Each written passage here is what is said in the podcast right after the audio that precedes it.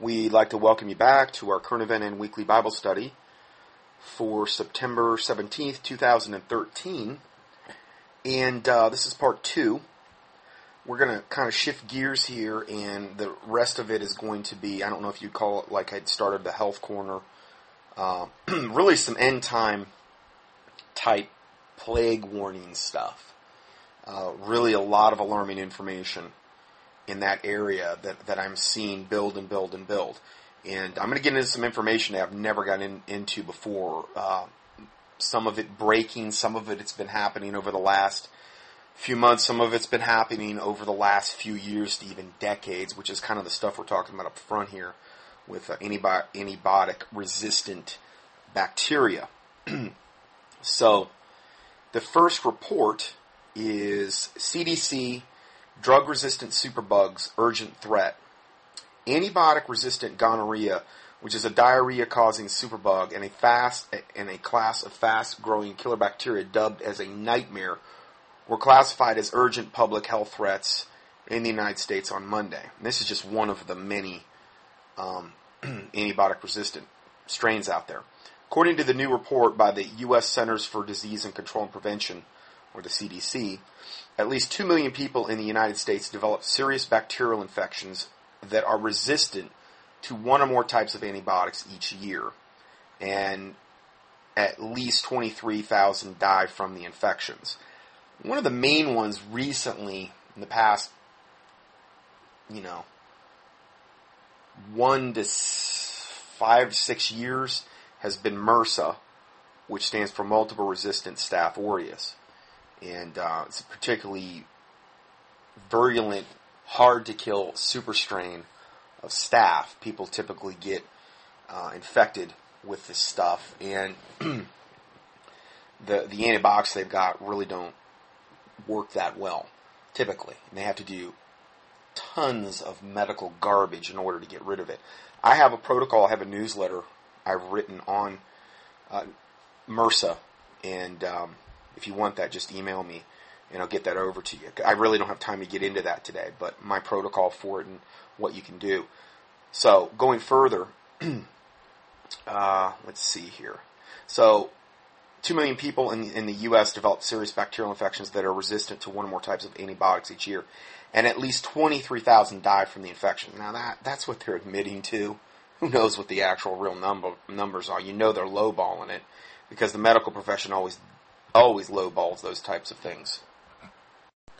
Okay, so continuing further, uh, this is a quote by Dr. Thomas Frieden, director of the CDC, in a television interview. He said, "For for organism after organism, we're seeing this steady increase in resistance rates. They've been saying this for years. It's just getting worse. We don't have new drugs about. We don't have new drugs about to come out of the pipeline. If if and when we get new drugs, unless we do a better job of protecting them, we'll lose those also. Meaning using the drugs sparingly because they know all antibiotics, these, these bacteria or whatever they're trying to use to treat it, will develop resistance to them, mutate, develop a super strain, which the drug will not work on anymore. Okay, now we're, bear with me, I'm going to talk about this more. But overprescribing of antibiotics is the chief cause of antibiotic resistance. Man, I haven't taken antibiotics in like Taylor's never taken them. I've never, I haven't taken them in decades at this point. Um, and I'll get into how I've been able to accomplish that because my immune system was the thing that got me into alternative healthcare. Poorly functioning, low functioning immune system. I still battle it, but I know what to do now in order to increase it where I'm not, you know, walking around vulnerable to all this stuff. because we all have our weak links in our chain. We all do. We all have weak links spiritually. We're body, soul, and spirit. And we all have weak links in given areas that we're going to battle essentially till the day we die. Okay? So that's, that's just something that, that, uh, you know, is good to come to grips with. And, um, then, then do whatever you can in whatever area to compensate for that. So going further, um, Only a handful of new antibiotics have been developed and brought to market in the past few decades, and only a few companies are working on drugs to replace them. So what they're saying is that with all of these potential superbugs and strains and things of this nature, they really don't have a whole lot. It's not like they've got some, you know, whatever, waiting in the wings to treat us with, okay? Um, they're admitting they don't have a whole lot more on the horizon. Uh, in addition to resistant gonorrhea and others, the other now seen as urgent threats are, according to its first of a kind report released on Monday, are C. difficile and a killer class known as CRE. The report was conceived to bring together as much information as possible about drug resistant superbugs and how to slow their spread. And again, we're going to get into that in a little bit here. More of the solutions. Uh, next report. This is from the CDC. Again, it's kind of a reiteration of the first one, but they added some more things in here. It's about the 23,000 killed by superbugs in the U.S. Um, and it goes on to say, this is from a Dr. Stephen Solomon, director of the CDC's Office of Antimicrobial Resistance, and he says, this is the first time that we have divided these bacteria into categories and calling some of them urgent, meaning categories where there's a certain category where the antibiotics aren't really working. You know, Centers um, for Disease Control has issued a new report on antibiotic-resistant superbugs that kill Americans. This was this was the, one of the lead stories in Drudge Report today. This just came out today. Uh, they've issued a new report on antibiotic-resistant superbugs that kill Americans and cannot be cured. We are trying to sound the alarm on these bugs that we call urgent. Solomon, this Dr. Solomon told NBC News. These are worse the CDC report points out there aren't any. Uh, what is worse? Okay. No, these are particularly frightening. I'm sorry. Worse, the CDC points out that there aren't any new antibiotics in the immediate works that may kill any of these bugs. So patients may have to be treated with older, more toxic drugs and then probably higher dosages because if you're not able to get an effect with an older drug, then what ends up happening is you got to take a lot more of it. I told Taylor this story the other day. When I was young, I had a infection, um, bacterial infection called quinsy, and um,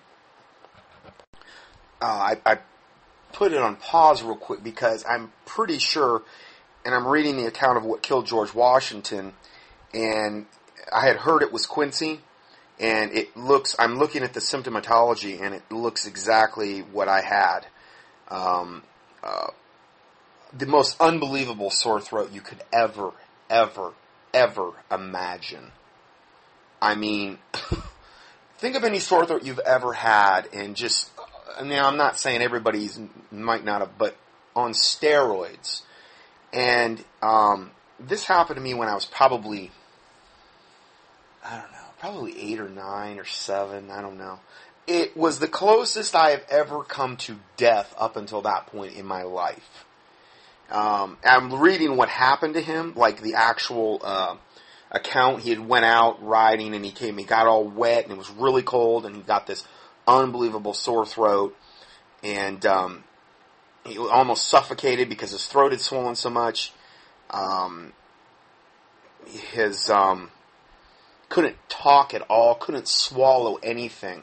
And that's what it was like. It was it's just the most unbelievable sore throat you could ever imagine. Can't talk, um, chills, you can't move, you can hardly breathe. You can, I mean, swallowing is like agony.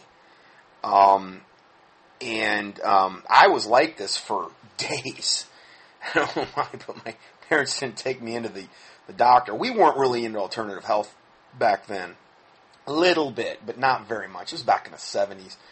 And, I mean, I, when my dad finally took me to the doctor, he had to, I could not walk. I could not hardly, the swallow was agony, couldn't talk, couldn't move, really. I was just like a wet dish rag. I remember he brought me into this doctor in Fort Myers, and um, my my childhood family doctor, and I don't know, I guess he checked me out and he went to another room and he came back with this giant, the biggest needle I think I'd ever seen in my life. And, you know, they gave it to you in the old gluteal area. And I remember, you know, it was just a gigantic needle, and he telling me to count from like probably ten backwards or something, and me crying because it hurt so bad. No, no little kid likes needles, you know. But I had not eaten in days. I don't hardly. I mean, I had been sweating. I could barely. I don't know when the last time I even got any flus in me. I was very, very close to death. I think one more day I would have been gone. I, I don't think I could have made it because you, you can't swallow anything, so you can't get hydrated, and you're sweating, so you're losing fluids. And the the, the eating part was one thing, but the water, obviously, you know, you can't you can't do that real long. And I remember us driving down 41 there, and it was probably about five or six miles till we cl- crossed the Caloosahatchee Bridge, get over, and by the time we had cl- crossed the Caloosahatchee Bridge, I was like transformed. He'd given me a gigantic shot of penicillin, I remember. And now, I'm not a person that ever took a lot of antibiotics. I wasn't on antibiotics all the time growing up, but I took some. But the super strains up until that point really hadn't developed that much. And when you have somebody that didn't wasn't taking antibiotics every other day, you could get an extraordinary effect. Would be like if you were exposed. It's like what they say about certain drugs. You take it for the first time, and you're always chasing that initial high. Well, your body reacts the same way to drugs. It'll. It's many times it will react I'm not going to say well because there's a lot of problems with antibiotics, but in this particular case, it got the job done. I hadn't built up really any kind of antibiotic resistance. And by the time we crossed the bridge, I remember there was a McDonald's there on the other side of the bridge. And I don't eat McDonald's anymore. you might want to avail yourself to that. Uh, haven't eaten McDonald's in a long, long, long time. Uh, that study on naturalnews.com with uh, uh, Mike Adams that he just did on the chicken McNuggets. Oh, beyond comprehension gross. I can't even think about chicken McNuggets now. He did. He put them under a microscope. Ugh. Anyway, beyond comprehension, really gross, nasty, not fit for human consumption. Um, and we got across the bridge, and literally by that time, I was so ravenous. I felt like I could eat a horse. He went in there and got me like some gigantic meal. I devoured the whole thing and I felt almost normal within that short amount of time. And again, you have an experience like that, you're going to be a believer in drugs. I'm not going to deny it because I've been there. You know, I've been there, done it, and and but my immune system was always always been my weakest link, and um, kind of grew up as a, as a uh, you know, just very, very prone to colds and, and immune system and things of this nature. And, and you look at, and I'm, I'm leading up to a point on, on this that I'm probably going to make a little bit later, but I'm looking at this report here and it says estimated minimum number of illnesses and deaths caused annually by antibiotic resistance. Um, at least, now this is what the CDC is admitting to. The minimum number of illnesses and deaths caused annually by antibiotic resistance. The minimum number, and this is what they admit to, just in America, is at least 2,049,442. So who knows what it really is, because they always lowball. And there's at least 23,000 deaths. But over 2 million illnesses that they admit to from antibiotic resistance. So that's a lot of um, that's a lot of people getting sick. And that's a lot of people getting antibiotics, which is only weakening their own immune system. Okay, that's what antibiotics do. The word anti means against, biotic means life. It's against life. You've heard of probiotics?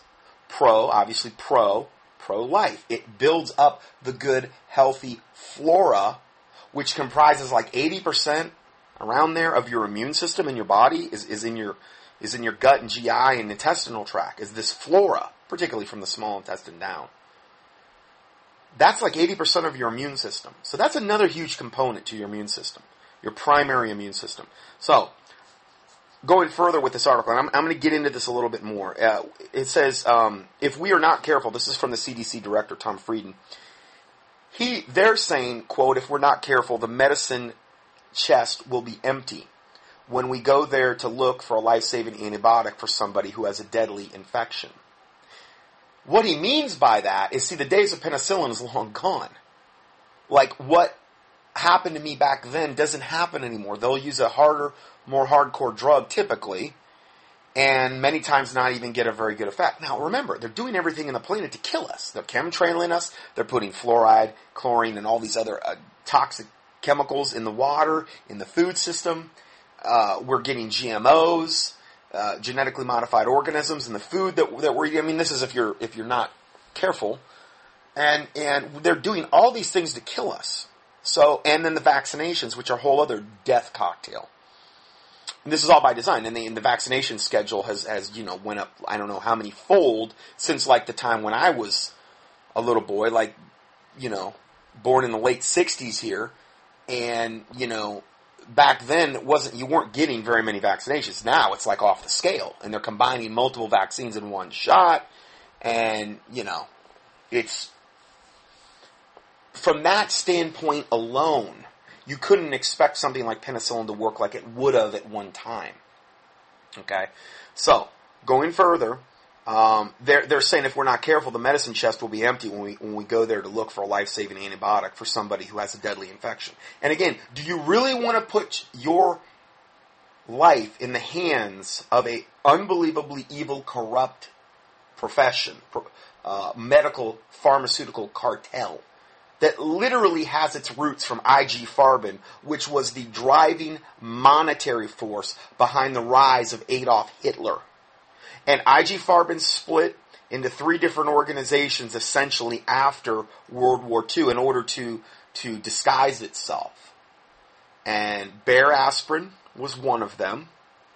Uh, Bayer, the, the company Bayer, who, who is just so beyond wicked, I could do probably a five part study on them. And then um, BASF is another part that they split into, and there's one other I kind of forget. Anyway, if you want to know more about that, in um, pharmaceutical or the modern roots of the uh, medical profession. Any one of those words, you'll probably find it on contendingfortruth.com. Did a whole study on that. If you want to, if you want to know more about that, pharmaceutical, uh, which is the root word for sorcery in the Bible, pharmakia which is where we get the root word for sorcery in the Bible. Okay, if if it's from a, uh, pharmakia from the Greek, that's the Textus Receptus is translated into the King James Bible. So from that standpoint alone, that's kind of a big red flag. Uh, you just cannot drug your body into good health. Well, yeah, but you you you were cured from the antibiotic. Yeah, it, you can use things like this to save a life, but if you're constantly relying on drugs you're going to develop antibiotic resistance. It's killing all the good flora in your intestinal tract. This is just in the case of an antibiotic. It devastates your own immune system. So what happens is, and it also, because when you kill all the flora, what ends up happening is you, the flora is the main thing that competes with yeast or candida in the body. And yeast isn't just something women get for the female thing, okay? Yeast is, most people's bodies are flooded with candida candida colonies, and it's in the blood. I used to do live blood cell analysis. I was trained in it. chiropractor that I worked with did it. We would take a uh, pinprick on a patient's finger. We would do dry blood cell analysis, which would show us certain things under under slides, under microscopic slides, and then we'd also do live blood cell analysis, where you were literally looking at the blood alive. And almost every single patient that ever came in was just loaded with candida colonies. They have a very distinctive look under live blood cell analysis. Dark field microscopy is what it's also called. So, um, everybody, I know I've been prone to it, and it probably was had a lot to do with not only the antibiotics I took when I was young, and again, I wasn't real super bad, but also the antibiotics in the meats. See, they feed the, the cows and the chickens and and the um, cattle and these types of things massive amounts of antibiotics so they don't get sick. Because they're all about getting a cow or a chicken as big as it can get, as quick as they can get it, and they don't want to have any have to worry about one cow getting sick and infecting all the others. So they essentially supply their immune system with a pill because they're really not caring. And you get a lot of those antibiotics in the meats that you're eating as well, and milk and things of that nature. So that's another way we get them. Kills your flora, which is like 80% of your own immune system around there. And that's another huge issue. Okay, so that's antibiotics are not good. I understand you've got to do it to save a life. Fine, do what you got to do, but but you can't consistently drug your body into good health. At, at that point, I always tell people if they've never done, even if they've never taken a cycle of antibiotics, you need to be on flora. You know, it, because the thing is, is with flora, it's putting that good bacteria back in the body. Anytime you're eating meats, I mean, the only time this wouldn't apply is if like you were, okay, let's let's think, think the scenario out. Organically grown meats where no antibiotics were used in the feeds. You hadn't never been on any cycle of antibiotics, and you were eating a lot of raw fermented foods, which I would love to be able to get my hands on, but in North Carolina, they're literally illegal. You can get raw cheese in the store if you know what health food stores to go to, but that's about it. And I don't think you're dealing there with a lot of something that really has a lot of the raw live bacteria, like you would raw kefir or raw sauerkraut, um, raw milk, and these types. One of the best things you can put in your body. I mean, top notch, raw fermented foods in particular, really are unbelievable for restoring flora balance, and that helps build your immune system and just vitality and the whole nine yards.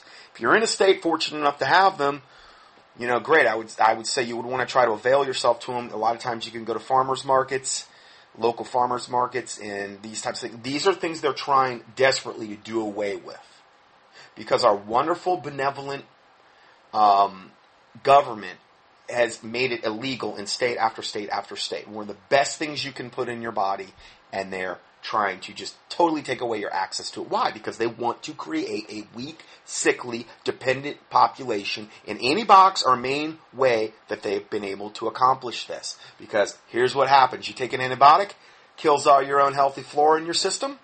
Um, I mean, it's a concentrated dose. And it devastates your own immune system through other various mechanisms. And then, hey, guess what? Next uh, month, you're either sick again or you're loaded with candida or probably both. Hey, I got to go back to the doctor and get, maybe this doesn't happen every month, but you get dependent on these cycles. And if you start it when you're young, then, you know, it's, it's a lifetime and you're dependent on the MD. You've killed all your flora. It's a mess. Your own immune system is devastated and you're relying on some drug for supposed health and it's like, in a way, you uh, literally become addicted into this system, and that's what they want. They want reoccurring revenue. They want a weak, sickly, dumbed down population that is easy to control. And so they're telling you right here in these articles that, hey, you know what? Sorry, but uh, we're uh, we're running out of these antibiotics here. They're they're not working anyway, and we got some things coming out that we can't even help. So, um, he goes on to say, the CDC director, he says, quote, without care, and this isn't health care, but without, in, in other words, without taking extreme care, we will soon be in a post-antibiotic era. For some infections, we are already there, meaning they've got some infections that antibiotics don't work on. C. difficile has become a scourge of hospitals, and an infection is often made possible when patients are heavily treated with antibiotics to fight other infections. It can cause unstoppable diarrhea, and the latest treatment doesn't even involve antibiotics. Well, that's probably a step in the right direction. Of course, who knows what they're doing? Oh, eh, but then it goes on to say, but a transplant of so-called good bacteria from healthy patients. That's how they're doing it. well, what is that? That's flora essentially. It's your good bacteria that competes with the bad guys that comprises a huge part of your immune system. And so this is, it's really important. I've, I've talked about whole food vitamin C. I've talked about vitamin D3, the role it plays in immune system function. It's just not one thing that does it. Calcium plays a role in immune system function. It's what the actual, it's what actually fuels the white blood cells. White blood cells are primary part of your immune system. And it's what actually fuels, gives the white blood cell fuel to propel themselves to wherever the infection is. Zinc plays an important um, part. There's certain glandulars that are really good, like thymic, thymus glandulars um, are are good. There's there's a myriad of things that are that are good for immune function. These are some of the major ones. Um, now, what we're talking about here is providing you primary immune system support. Primary. I'm going to talk about secondary in a little bit. Primary immune system is is something that builds up your own primary immune system so that your God-given immune system, your God-given body can fight it off, whatever it's trying to deal with. A good whole food multivitamin is kind of like a base product where you're going to be filling in a lot of gaps. But you're not going to get a therapeutic dosage of any one thing in a multivitamin. You'll be getting a lot of a little. Okay? You're getting a lot of, a, of, of, of, of amounts of things in a little, because obviously, you know, if it was huge amounts, the, the pills, or you'd have to take a ton of it in order to get a therapeutic dose. You're, you're taking um, but it is very, very important from a foundational standpoint to do something like that. If you have immune system issues, a good whole food vitamin C is, I think, indispensable. One thing else that does with the vitamin C, and I mean whole food, I don't mean ascorbic acid, which is a drug, essentially. It is a synthetic thing made in a laboratory. It is one small component of the vitamin C complex. I went over this in other teachings. But like the one I use is the C400 by Innate Response Formulas. Best vitamin C I've ever used by far. Another thing it does is see when you're under stress, guess what? One of the main things you burn up, vitamin C, through the adrenal, through the adrenal pathway. Your adrenals have to have vitamin C. See, we can't make vitamin C in our body like animals can. We can't do that. Animals can actually make it. We can't. We have to get it from an outside source. If, uh, God forbid, you're a smoker, you're really burning through your vitamin C. I mean, which and vitamin C is also an antioxidant, and smoking creates a lot of free radicals. Antioxidants quench free radicals, and if you're not on a lot of antioxidants, smokers tend to age very quickly. Ever see how quickly smokers age? It's because of the massive amount of free radicals they're generating from the smoke. And then they don't have the free radicals to quench them. And they're burning their adrenals out. That's why they get that lift when they smoke. It's why you get a lift when you take in caffeine in any form.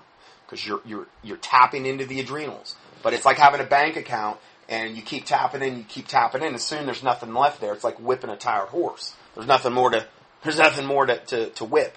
So vitamin C is very important from having a strong immune system and um, uh, helping you be able to cope with stress because your adrenals are one of the main things that help you cope with stress. Flight or fight response, that type of thing as well. So I like vitamin C.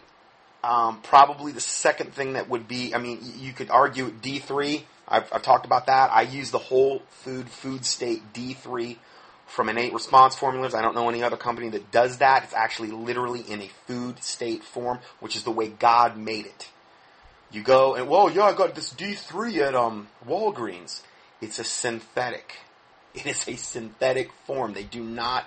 There's very few companies that have figured out how to make food state vitamins at this point. It's it's it's new from that state. It's not new regarding God because like okay, you go eat an orange, you're getting the C complex. That's the way God put it here.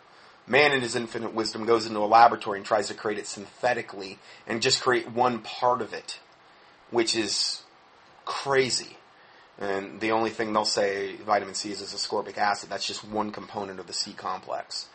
Um, vitamin D is the same exact way. Vitamin E is the same way. They create synthetic garbage and then put it on there and say, "Hey, yeah, this is this is this is good vitamin E," and it's not. So this is what you run into. Um, most of it is the reason that is is because it's expensive to make food state vitamins.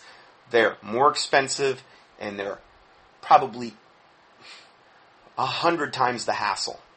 Because, hey, if you can just call up Hoffmann La Roche and order your coal tar B3 or whatever, and order it in a 50 gallon barrel and just dump it in with all the other barrels you just ordered from them and other chemical companies and make a multivitamin, that's easy. What's hard is to produce it from a food and then tablet it or put it in a capsule where it's preserved and the integrity's there. And, I mean, that's so much harder. So it's more expensive. And the way things are getting, you know, your dollar buys less in these things, and unfortunately, it's the day and time we live in. Now, if you have an organic garden, that's ideal. You know, ideal where or, or where maybe you're around, um, you can have access to uh, citrus fruits. Great way to get vitamin C, whole state food state vitamin C. Um, so these are some alternatives, you know, you could think about.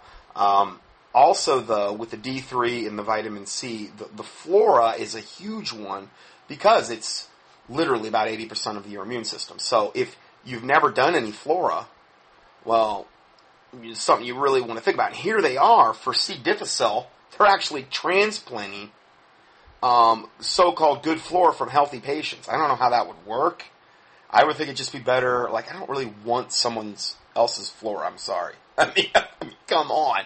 Why don't they just? But they see they got to make it ultra, ultra, ultra complicated so they can charge you like eight billion dollars because they got to keep their their uh, you know their revenue flow going. When in reality, what they should be doing, and the ones that I've been using and recommending, are the ones from innate response formulas, and I'm, I'm give you a link to the page where they're listed. Um, this is a really good one if you have never done flora and you just want to like really like flood your body with the best flora you can flood it with and you can't hurt yourself on this stuff. It's not like you're going to OD.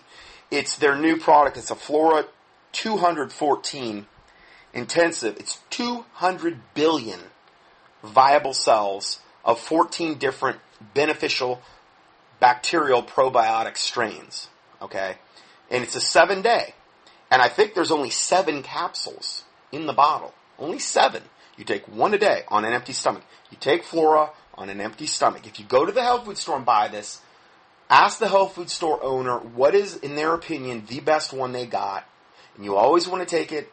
I mean, at most, I would say take whatever dose you're going to take in the morning on an empty stomach and let's say before you go to bed on an empty stomach. It's if you're going to take two doses, it's best to split it up. If you can't remember, take it all at once. It will get in there. You do not take it with food. You do not want the flora to be digested. You want it to pass undigested into the intestinal tract where it can implant itself. Okay, so you don't have to get the, the innate. You can go to a health food store. There, there's good ones at most health food stores. Get it from the refrigerated section. Some of them supposedly don't have to be refrigerated. Actually, Innate is like that. I refrigerate it when I get the products in. Um, just because it's going to extend the shelf life some. Because these are living organisms. But this is 200 billion viable cells of, um, of this product. And then the other one that I tend to use is the Flora 2014, which is more of a everyday, you take it, you know, once you're uh, flora is, and again, you could still take it and not have to do the seven day intensive. But if you've had a lot of immune system issues, if you've had a lot of candida issues, you really want to jumpstart it. Probably going with the 214 for the seven day and then transitioning over to the Flora 2014 or, or whatever product you can, and now what you could do is also is just take a lot of whatever you're going to take from the refrigerated section at a health food store. You could take a lot of that at once, go through a bottle relatively quickly, and then at for your next bottle, maybe go to a one a day. Because you have to understand, it's like a gas tank. Once you got it filled up, it doesn't take a lot to keep it topped off. But if the gas tank is on empty, it takes a lot of effort to get that gas tank filled up. Um, so, oh, and I learned one thing going on this trip from Florida, which was beyond a unbelievable nightmare. Went out to my garage, battery was was dead just got this car recently, and the guy had said it was the battery was only like six months old, I think. So the battery was totally dead. I mean, Satan tried everything to stop me from getting down there. Then I looked over before I was getting ready to leave, and the back tire, which were the tires were almost relatively new, back tire was 15 pounds of pressure. I could tell it was real low. I knew there had to be a screw in it, but I didn't have time. I had to get out of there. Put a can of Fix-A-Flat in it, pumped it up, it held. Go down there. I get down there, and I drove all night. And I get down there, I left at like 8, and I got down to like the middle of the state of Florida at like, I don't even know, it was like 3 or 4 in the morning. I don't know, it was really, really super late. I'm in some town, that I've never been in or I've maybe passed through. So I finally have to stop to get gas. So I stop and I'm like, you know what? I'm gonna put a I'm gonna put a uh, a uh, a uh, a tank of super unleaded in here just because I'm on the road. I want to make sure the car. You know, I like to do that every once in a while. Put this tank, sixty dollars worth, super unleaded, in the car. Get in, drive away. I don't make it more than 150 yards down the road. Car dies. And I'm kind of freaking out because I'm like, wow, this is fun. This is fun. Pull into the subway. It's still pitch black dark. I can get the car running, but I can't keep it running. And finally had to call my insurance. I had uh, roadside assistance. Tow truck driver comes. At the meantime, I'm praying. I'm praising the Lord. Um, uh, I found that that was one thing I think I really needed to do because I was waiting. Tow truck driver gets there, takes me to this place. it was a real hole in the wall where they took me. I thought, oh man. And long story short, I was able to accomplish what I needed to accomplish with my friend, but my car's getting worked on at this place, and I'm thinking these guys are going to take me to the cleaner.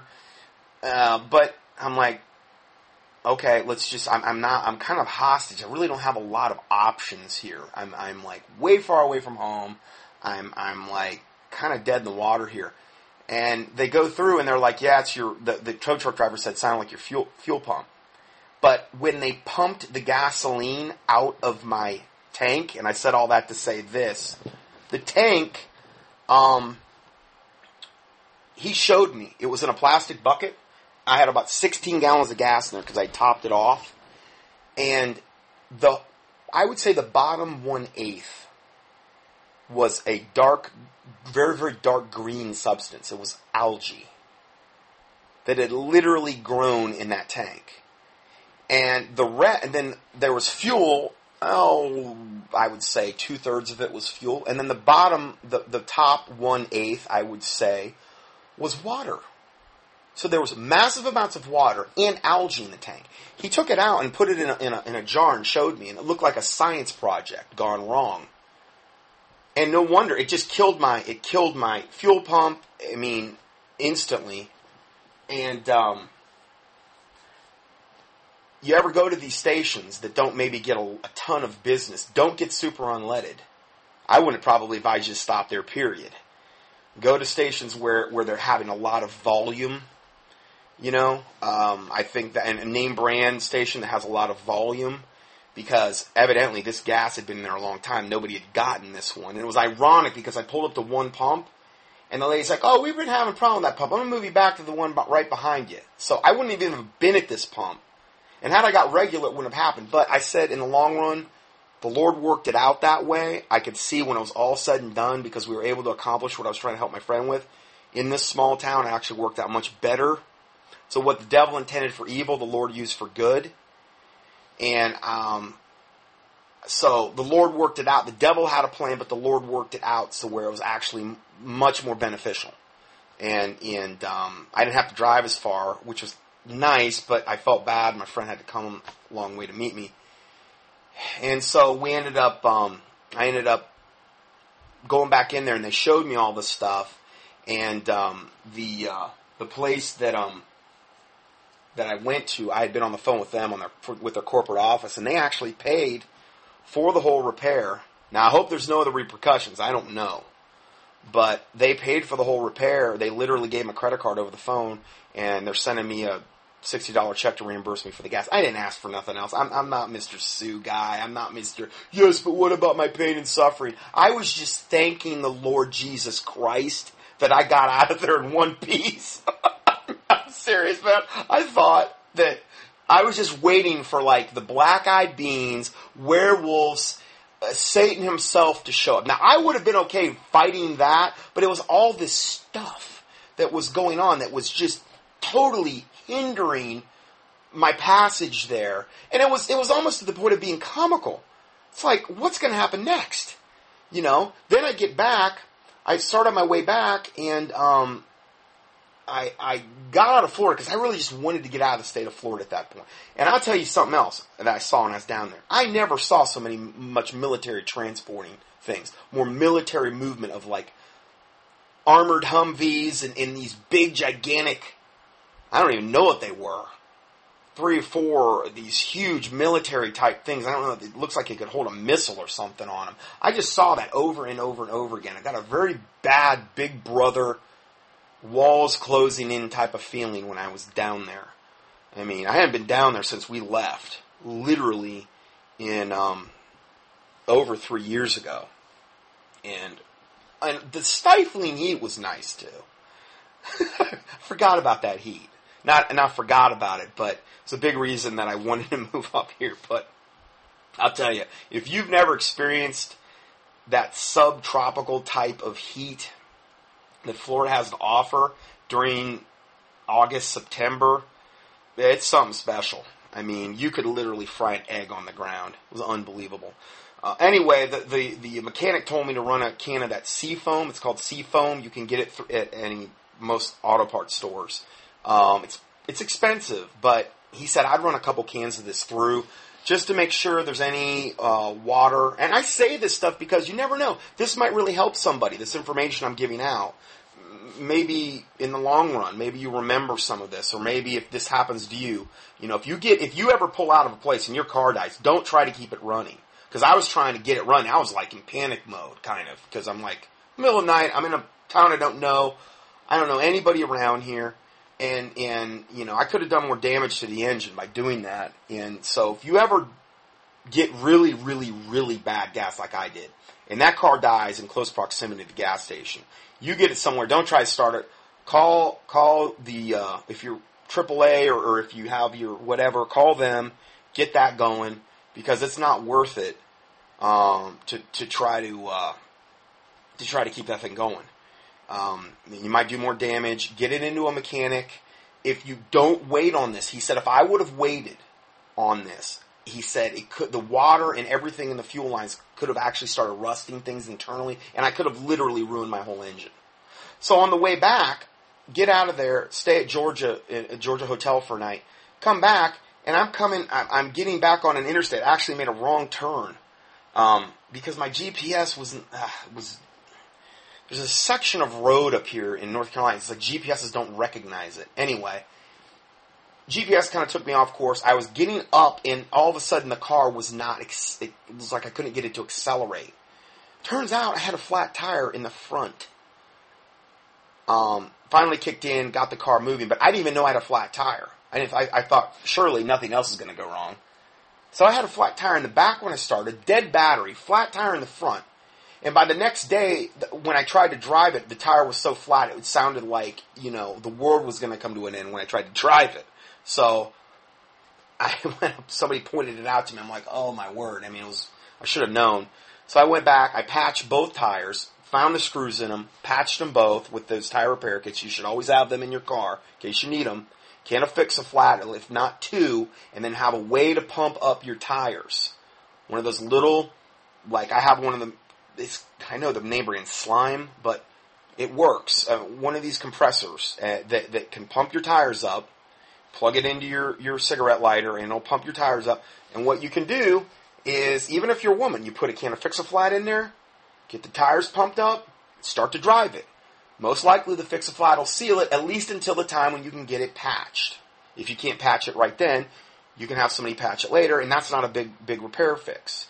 Um, so these are just some hints.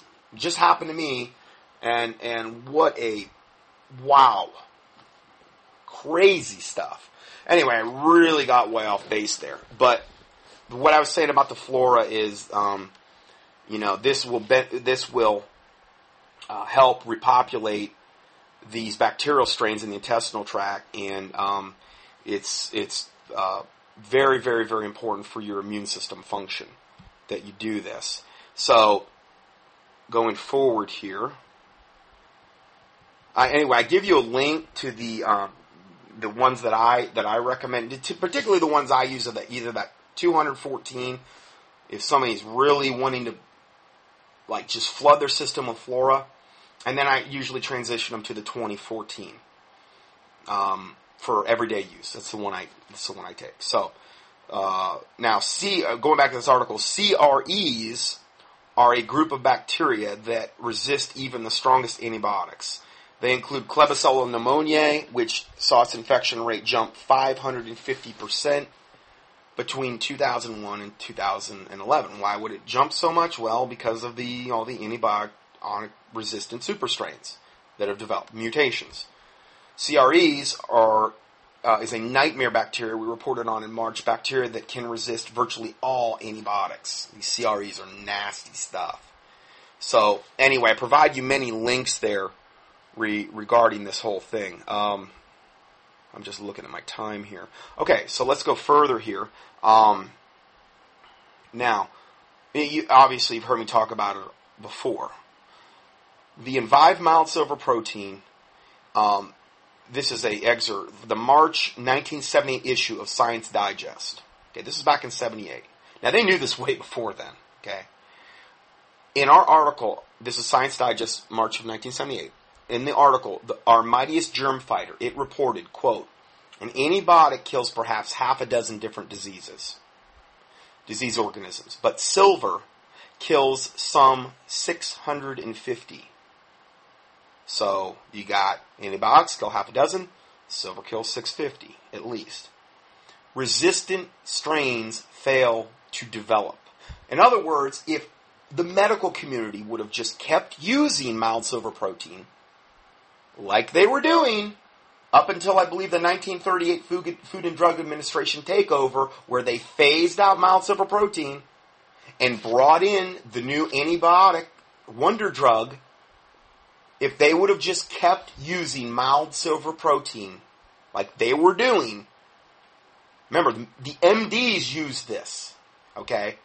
We wouldn't have all these super strains today. But remember, all this is by design to kill us off. Well, what do you mean they used it back then? They never used silver. That's quackery. No, it's not.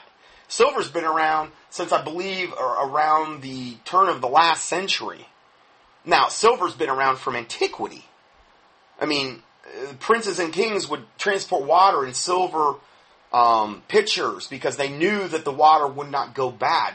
farmers would throw um, silver dollars into milk jugs, the milk wouldn't go bad. I mean, it's been used for, for from antiquity. And I, I get into all of this in a, in a, um, a teaching I did, and I'm going to give you the link. You can go watch it up on YouTube, or if you go to dr-johnson.com, doctor the dash symbol johnson.com, you'll you can click on it right there.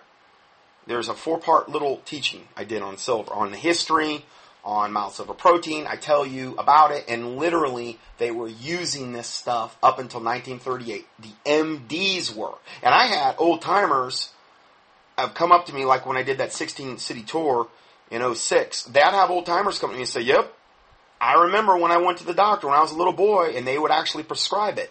The MD would prescribe it. Sometimes he would compound it right in his office. Now, this is mild silver protein. This isn't the electrically generated ionic silver that you can get now everywhere. Okay, and I get into that in the in the teaching. I get into into the differences between the two because they're really like apples and oranges. Um, that's honestly the ionic is really best suited for topical. Okay, but it's much, much, much, much, much weaker.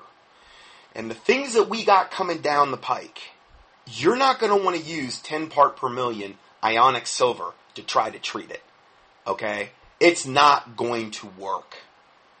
You would have to consume it by the gallon to have any chance of it working. And I don't even think it would work then because it has a very short half life in the body. Because once it hits the sulfuric acid, um, the hydrochloric acid in the stomach, or the chlorides in the bloodstream, it converts to silver chloride, which is an inert form of silver in the body. It's not active form. The stuff that Envive makes is particulate silver. It's mild silver protein. It's the highest pharmaceutical grade GMP silver that you can get in a the most concentrated form that I know of on the planet. I don't know of any other company that has been able to stabilize it at at 10,700 parts per million. And I think that's I think they've even got a 20,000, but you have to be like an MD to get that. But I know they make up to 10,007 that you can buy. I don't know anybody else that's been able to do that. The shelf life is like 2027. And they've got bottles from back in the early 90s that are still totally viable. They, they have not fallen out of solution. You cannot do that with an ionic silver solution that you make from a generator. You can't do it. It'll, it'll, it'll be bad in about a month if it lasts that long. I had a whole bunch of ionic silver when I switched over to this product. Within one, within less than a year, all the silver had fallen to the bottom of the bottle because it wasn't stable. It was made electrically. It's totally different. It's like apples and oranges. Anyway, um, resistant strains failed to develop. Okay, meaning this is the March 78 Science Digest. Meaning you did not have super strains because the silver kills the bacterium or whatever it's battling through what they call a zeta potential, through almost like an electric charge. It zaps it. Does not give it time to mutate. It, it, resistant strains fail to develop, meaning you're not going to get a super strain of something if you're on silver. You're not going to have to worry about your immune system being devastated. It doesn't work that way. Silver works totally differently. So you could go back prior to 1938, go in, see your MD. Yeah, I'm sick, doc. Write you out a, a prescription for biosilver protein. Sometimes he compounded in his lab. Sometimes he'd send you to the corner pharmacist. He'd compound it for you.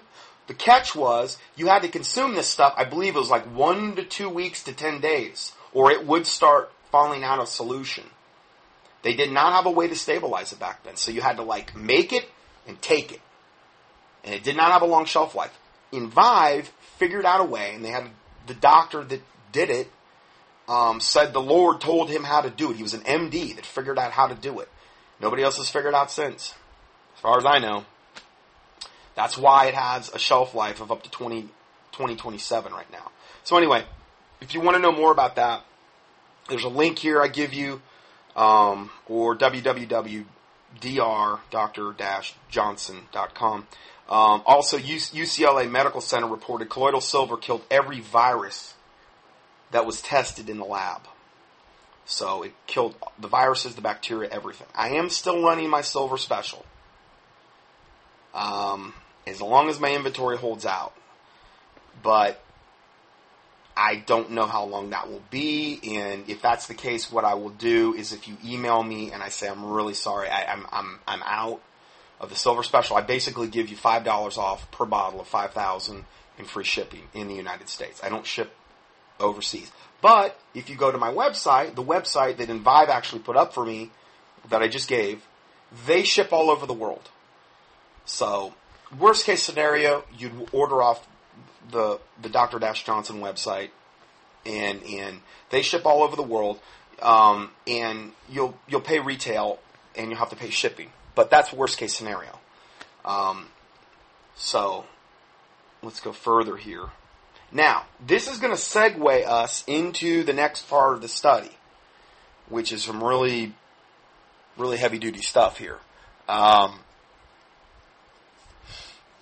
the uh, this one is, and I, I've heard about this. Okay, I've looked into this, but I really, really looked into this heavily as I started doing more research. Now, I reported on that back in 06 on the avian flu thing. I could, I'll give you the links here where you can go watch my original presentation because I would say 98% of that would apply to what we're talking about today. But I was talking about the H5N1 avian bird flu. Now we have the H7N9. The World Health Organization is coming out and admitting now that the H7N9, and these are just different variations, okay, is the most lethal that they're that they've ever seen. This is from now again. I'm going to get into some things that are from like May until current. Okay, but I put them in this order because I kind of thought that it, that it was most pertinent to put it in this order. This is from April 25th of this year. This story, this report.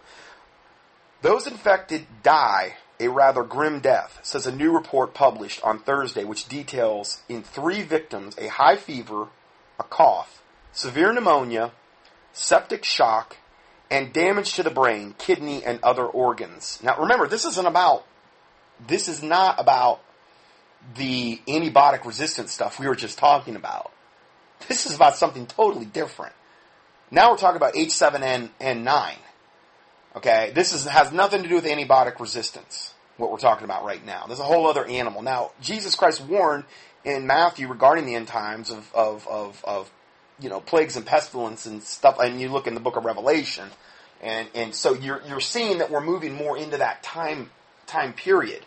Um, this H7N9 is like the H5N1, the avian bird flu, the one I reported on. It, it, it, I think it makes it literally, literally, totally pale in comparison to H7N9 from what I'm seeing here you you die a, a, very grim death, high fever, cough, severe pneumonia, septic shock, damage to the brain, kidney, and other organs. The New York Times reports. According to Los Angeles Times, all three these are the people that uh, got it, I believe, in Taiwan. All three um, developed acute respiratory distress syndrome, a punishing condition that prevents sufficient oxygen from reaching the victim's lungs. Now, remember, we're in, we're moving into that time now. Flu shots, the change of the seasons. I mean, if you're in the northern hemisphere, moving into the fall, into the winter, okay, we know from my, my previous reports, all this stuff that we're seeing that they have to have in place by October 2nd. You know, with all the government and all of these things that FEMA's doing and all of this prepositioning of food and medical supplies and all these people that have to have their certifications up by that point. We're seeing all this stuff with Comet ISON go on. We're seeing all this stuff in the Middle East with Syria. We're seeing all these things with potential. Uh, now, I, and again, I don't know how it's all going to go down, but it may all go down at the same time. And I've said that for years because why? Well, if you were the devil and you wanted to hit somebody the hardest, you wanted to, to just hit somebody with an uppercut to the jaw, knockout blow. Okay, you don't even see it coming with an uppercut. Uppercut to the jaw, knockout blow. Would you just do one thing? or would you do a myriad of things that would that would just so overwhelm your opponent they would be knocked out for the count, forget about it. Well, this is what I'm seeing as the potential scenario. A lot of different things going down at the same time for maximum shock and awe value and fulfilling the 33rd degree motto Freemason, Ordo ab Chao, which means order, order out of chaos. They're going to bring their new world order out of this chaos that they're planning and creating and have been planning for tons of time. This, I believe, is one huge component of that. And this is how I believe they're going to get the guns. Because a well armed population that is not sick, is particularly with everything Obama's been trying to do to get the guns, they're not going to surrender their guns willingly there are going to be a lot of, but, whoa, we got a pandemic on our hands here. And we're, uh, this is something we've never seen. And I'm going to get into what this stuff does. Okay? And, uh, listen, guys, we got the cure. We, and we think we can cure you. We're, in fact, we're your only hope. But, you know, you better, you're going to have to turn your guns because we we've got martial law now, and and we've got plagues and pestilences. We might have war in the Middle East. We might have false flag nukes going off on our soil. We might have had an EMP attack. I don't know what this Comet ISON is going to bring, and then all these other scenarios that could happen. And that's how they're going to get the guns. They're not going to. I don't believe they're just going to start beating on doors. That would be really stupid unless they really wanted a bloodbath on both sides of the thing. This to me, and I've said this for years, would always be the most logical way to go after the guns. People are going, you put people in a maximum desperation mode, and a lot of people will give up their guns. They'll, a lot of people sell their souls in order to survive. Okay, it's it's the human instinct in nature. You know, survival mechanism kicks in. So I'm not judging anybody. I'm just saying, you know, obviously if you're a Christian, you know, never deny Jesus Christ, never take the mark of the beast, never, never, um, you know, you don't ever want to do any of that. You know, they, they that overcome it, the same shall be saved. We need to be overcomers through Jesus Christ. I've done a whole teaching on overcoming that you can can just can in overcoming in the keyword search box at contendingfortruth.com. Okay, so I'm going back to this article now. Now, according to Los Angeles Times, all three developed acute respiratory distress syndrome. Now, more people have gotten this than three. And you could say, well, there's three people. Come on, give me a break. Bear with me on this one. Okay? because, uh, I, I, this is some alarming information I've received here. And it's straight from the government, what I'm going to be covering. So, a punishing condition that prevents sufficient oxygen from reaching the victim's lungs. Even after receiving antiviral medications, two of those infected died in a week, and the third after 13 days. So they all died. In this particular case, every one of them, three people, you know, got it that they admitted to. They all died, um, and there's a link to that. The above Taiwan Department of Health translation describes the first confirmed H7N9 bird flu case in Taiwan. The patient developed symptoms three days after returning uh, to his, um, I believe, where he was born. I don't know. I'm going to try to attempt the name on this. I butcher enough words. So um, the case is the first outside of mainland China, and it is, in, in other words, has been in China, and the second example of H7N9 in a case who traveled from the Shanghai area. All of this is linked if you want to know more. Uh, now, then there's another report that says China confirms 108 H7N9 cases. They're admitting to 22 deaths. Okay, so in that case, you're looking at a around a 20% kill rate, uh, whereas in Taiwan, all three died.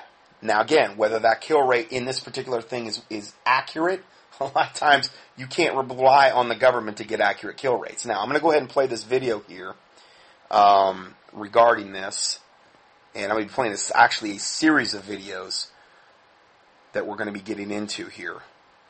Because and as the bird flu now spreads out of China, the World Health Organization has issued a new assessment of the H7N9 virus, saying it's one of the most lethal flu viruses. An international team of experts from the World Health Organization has been in China this week investigating the cases of H7N9 bird flu. They say it is proving to be the most lethal flu virus for humans. There are some other examples of other influenza viruses which are very dangerous for, for humans. Uh, you know, I think the the H5N1 bird flu virus is one of the most famous examples in, um, of how dangerous uh, an influenza virus can be for people in terms of being lethal. But this is definitely one of the, the most uh, lethal influenza viruses that we have seen so far. The World Health Organization says the virus is difficult to track and control due to the lack of any visible signs of illness in the poultry. World Health Organization. So again, spread through typically direct contact with poultry. That is why in those countries like China and Taiwan and those places, a lot of times they have a lot more direct, literal contact with their poultry, their birds. Sometimes you know, like they'll have chickens or geese or whatever, and I mean, you see you see pictures of them picking them up and the kids playing with them and them holding them up to their face, and I mean, you're you're talking serious direct contact here. Experts have also said that the new strain is proving easier to contract from birds than the H5N1. Um, so far, no samples from migratory birds or their habitats have been positive for H7N9. Uh, in contrast, um, samples from chickens. Sorry. Um, this was the case when I reported on this in 06 with H5N1. It's still the case now. She, she mentioned the migratory birds. Migratory birds uh, that we're talking about here would be flying through, um, basically over the um, the uh, between Russia and Alaska, and coming in via Alaska into Canada and North America. Um, other parts of the world, I can't say 100% for sure where the migratory patterns are going to go. But that's what you would be looking at. So you'd first, if, the, if they had an outbreak, you would typically start to see it in Alaska first. Ducks and pigeons uh, have been positive for H7N9 uh, from uh, poultry markets. Uh, also, environmental samples taken from poultry markets have been positive.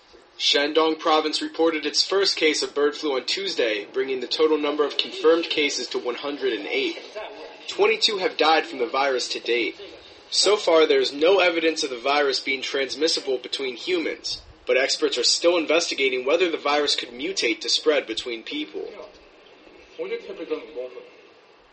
Okay, so that's that's that video. And again, it's the human to human transmission that is the most dangerous, okay? And then with that, you have human to human transmission like with direct contact, and then you have human to human transmission via um, uh, like if you were to cough and it were to get into the air and then that person breathes it. And you look at that show, um, Outbreak, with I think Dustin Hoffman in it, is a model for that. And that shows when it finally mutated into that last form in that movie theater scene where the guy coughs and then it shows this thing going up into the air and then it comes down and then, and, go, and then it shows it going into another person's mouth, like breathing their air that was coughed and then that was when the outbreak really went gonzo.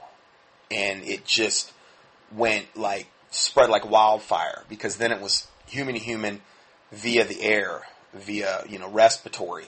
And that was, that was the turning point. That was when in the movie it had mutated into not only just human to human direct contact, but human to human respiratory where it could be spread that way. And that's the big thing that, that, um, you don't want to see happen when it gets to that point. So now let's go further. Now that was from April 25th. Now I'm going to flash forward to just the other day, four days ago, September 13th, 2013, and this report is entitled Pacific Rim. The CDC readies multiple medical stations and emergency stockpile supply deliveries. The story and video is brought to us by this particular blogger. I give you a link to there, and it shares with us a unusual urgent activity unfolding in the Pacific Rim as the CDC is preparing for some big, something big in multiple locations. Now remember, the Pacific Rim is, um, and the, particularly the islands they're talking about is way, way, way, way, way closer to China and to those, the or, the Orient, uh, obviously than we are. So now all of a sudden the CDC is preparing all this stuff uh, something very, very big, prepositioning of supplies in multiple locations on these Pacific Rim Islands. Does this have anything to do with the H7N9 pandemic, or uh, I would say coming pandemic, or potential coming pandemic? Again, because these are things we can pray about. And this is why I did that tour back in 06. I really believed if enough people were praying about this H5N1, it could be averted. And hopefully what I did contributed in some small way to that. Um, I don't want to take credit or give the Lord Jesus Christ the credit. I'm just saying I, I really was convicted I needed to do that tour.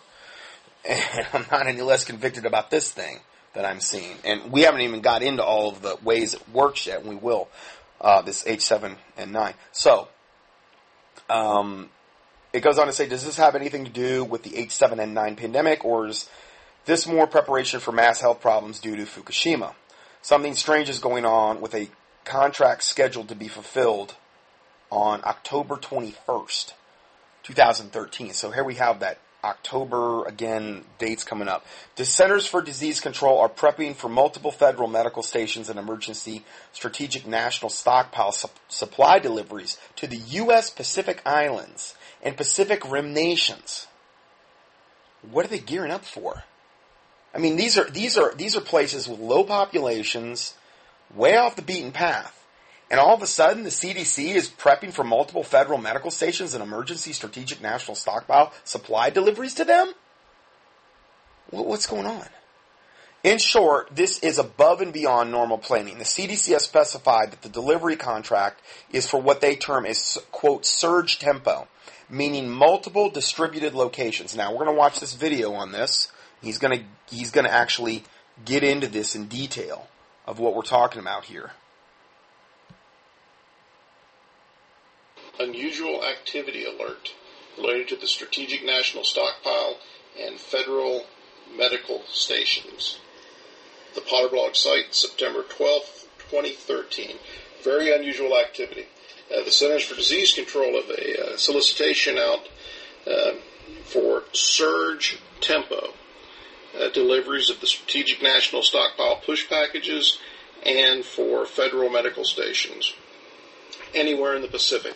Uh, they're targeting, targeting specifically uh, United States, uh, Pacific uh, Islands, Hawaii, Guam, American Samoa, uh, Northern Marianas, but they're also including all Pacific Rim islands. And the definition of island, and this is also very unusual, but we'll get to that in a moment. What makes this extremely unusual, this is for surge activity, meaning that they're looking. Okay, now we're looking, the page he has up here, this is all federal stuff. I mean, these are all, this federalbizops.gov, um, air freight cargo transportation within the Pacific, and he's going over this whole, this whole thing, and he gives you all the, the website links to it as well. Um, so you can kind of verify this is like legitimate. This is actually from the government, and um, he does that in video after video. To push uh, the strategic national stockpile and these medical stations to multiple locations across the Pacific. They want to have this uh, capability in place, I believe, by October 21st, 2013. Now let's have a quick look at what they say about the strategic national stockpile, just so what it is, and this is from a CDC site. Uh, the plan is to deliver critical medical resources to a site of a national emergency when local public health resources would likely be or have already been overwhelmed by the magnitude of the medical emergency. Examples might be resulting earthquake, pandemic flu, smallpox, terrorist events. Pre-event requests for SNS resources might include actionable intelligence indicating an impending chemical, biological, or radiological, nuclear, or large explosive attack, or overwhelming public health disaster. Analysis derived from syndromic and epidemiological surveillance, or a sentinel event such as the case of smallpox. Now, the they're prepared to do this uh, to cities in the United States already. What makes this so extremely unusual is that they're asking for surge tempo capability. Basically, what they've got, they're saying is we don't have enough aircraft and delivery capability to deliver this stuff right now to the Pacific. So, the short of this is what this means is is they're expecting the pandemic to hit the Pacific first and to be able to respond in large quantity to multiple multiple locations within the Pacific. Uh, Pacific. Uh, obviously, now, if you had people that were, let's say, these are U.S. controlled Pacific Rim islands and maybe others, you had supposedly U.S. citizens living on these islands, and let's say they were in China or Japan or wherever, and then all of a sudden an outbreak happens there. Well, you know the way they always portray. It, I think they did it in that show Contagion or whatever too. Is that you know, I, Gwyneth Paltrow or whatever, and I, I hope I'm getting the movie right, but the you know she goes over there. She's she's in the Orient, and it turns out like I don't know. It's like when at the end of the show they show you how it all ended up spreading. And some bat had like eaten an apple or something. It drops the apple in the. He was infected. This bat drops the apple in the pig trough. Pig eats the apple. Pig gets infected. Pig ends up on the dinner plate of Gwyneth Paltrow. She gets infected, as do some others. She has direct contact with the chef who was preparing the pig. Sorry, I left that out. And then she flies back to the States and ends up infecting, you know, that ends up being the vector by which the infection, I believe, spreads to the United States through her. Um, my name is Matt Damon and Gwyneth Paltrow, I think. Anyway, that's how they typically portray it in the movies. Okay? I think it was a similar thing with Outbreak. It started in like Africa or something. It's kind of fuzzy. But anyway, so you you would expect to see something like that. And if people were literally visiting there, Pacific Rim Islands, they bring it back to the island, okay, before there's like a quarantine. Well, that would be the vector by which it would spread, and I can understand why they would be pre-positioning all of this stuff ahead of time there. You know, for what they're going to try to uh, pull off here. Because remember, all this stuff's been made in the laboratory okay, for a long time. I proved that with that going all the way back to the 19, um, 18, 19, 19 Spanish flu. The people that got infected were the ones that took the vaccines in that particular case. Okay, in this particular case, we're going to talk about vaccines, uh, but they also have chemtrails now. They didn't have that back then. That's another way. Maybe binary tertiary vectors, meaning it's going to be a combination of maybe getting a shot, maybe getting chemtrailed, maybe being having some kind of direct exposure with somebody infected. Who knows? But they're not going to want to do it where it's like you go get the shot and you die in the Walgreens parking lot. That's going to be too obvious. So they're going to want to be a little more subtle. And I've, I've went over these scenarios in the past too. So uh, let's go further. This is a likely year to the H7N9 uh, pandemic. The government has been massively preparing for, and I mean massively preparing for. We'll take a look through this real quick. And here's a, uh, a statement directly out of the uh, out of this uh, uh, request. It says, in preparation for emergency response, surge tempo to the Division of Strategic National Stockpile as described, yada, yada, yada. Now, if we look down through here, uh, let's go through here real quick. And they're basing this on one 12 hour push package and one federal medical station. What that means is, is they're not saying they're going to order only one. This is the package that's supposed to go out together. And they say, this is our package. We don't know how many of these we're going to order, but uh, you need to price this as this being our widget, or one thing we're going to deliver, a 12-hour push package and a federal medical station. Now, it says um, rapid movement of SNS assets from Guam to American Samoa and to the Northern uh, Mariana Islands. Basically, that means that uh, American Samoa and Northern Marianas, their stockpile is going to be on Guam. Uh, Hawaii probably already has a large stockpile. But uh, we'll go through some more interesting stuff here. It is very long uh, uh solicitation. Suggest you read it, but if you look at the list of Pacific Rim islands they expect to support, and they're asking for 72 hour uh, delivery to Pacific Rim islands. Now, let's get down here to it. That's a long way down. Here we go. Let me zoom this in just a little bit more. These are what they consider Pacific Rim Islands. Australia, Brunei, Cambodia, Chile, China, Ecuador, El Salvador. Basically, they want to be able to deliver in any country within the Pacific Rim. Uh, but, you know, really, will they deliver to China? It's unlikely. But uh, basically, they just they express the whole region because I don't think they want to specify specifically which regions they're willing to cover and what they're not willing to cover. But uh, it's not do it's not easy to uh, handle supply chain logistics. To that, that also included New Zealand and Australia, the Pacific Rim Islands they had. Russia's even in there. I mean, you know, it's obviously any country that would be have any connection with the Pacific. Uh, some of these Pacific Rim nations, and I'll give you a prime example here uh, East Timor. In 1999, uh, the Australians had to deploy to East Timor as a peacekeeping operation. They tried to do a massive deployment. And they had one huge hiccup in their supply chain system that they were completely unprepared for. And that was related to the availability and the type of uh, tugs and tow trucks at East Timor and that really hosed them up for for some time period. So it's not easy making deliveries to some of these places. But this is very concerning. If and only if, because they're planning for surge tempo operations. Not your standard, oh, we have to be prepared, so we're going to deliver.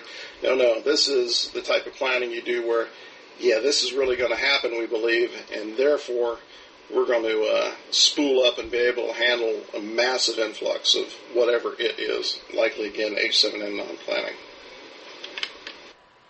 Okay, so that's the end of that video. Now I'm gonna I'm way over time on this part, so I'm gonna go ahead and end part two here, and we'll go to part three next. Maybe able to I don't know if I'm be able to get this done in three or four parts, but we'll get it done. Um, Hey, it's only 3.30 where I'm at, at 3.30 a.m. Um, it's what I'm kind of used to anymore. So, God bless you, and we'll see you in part three.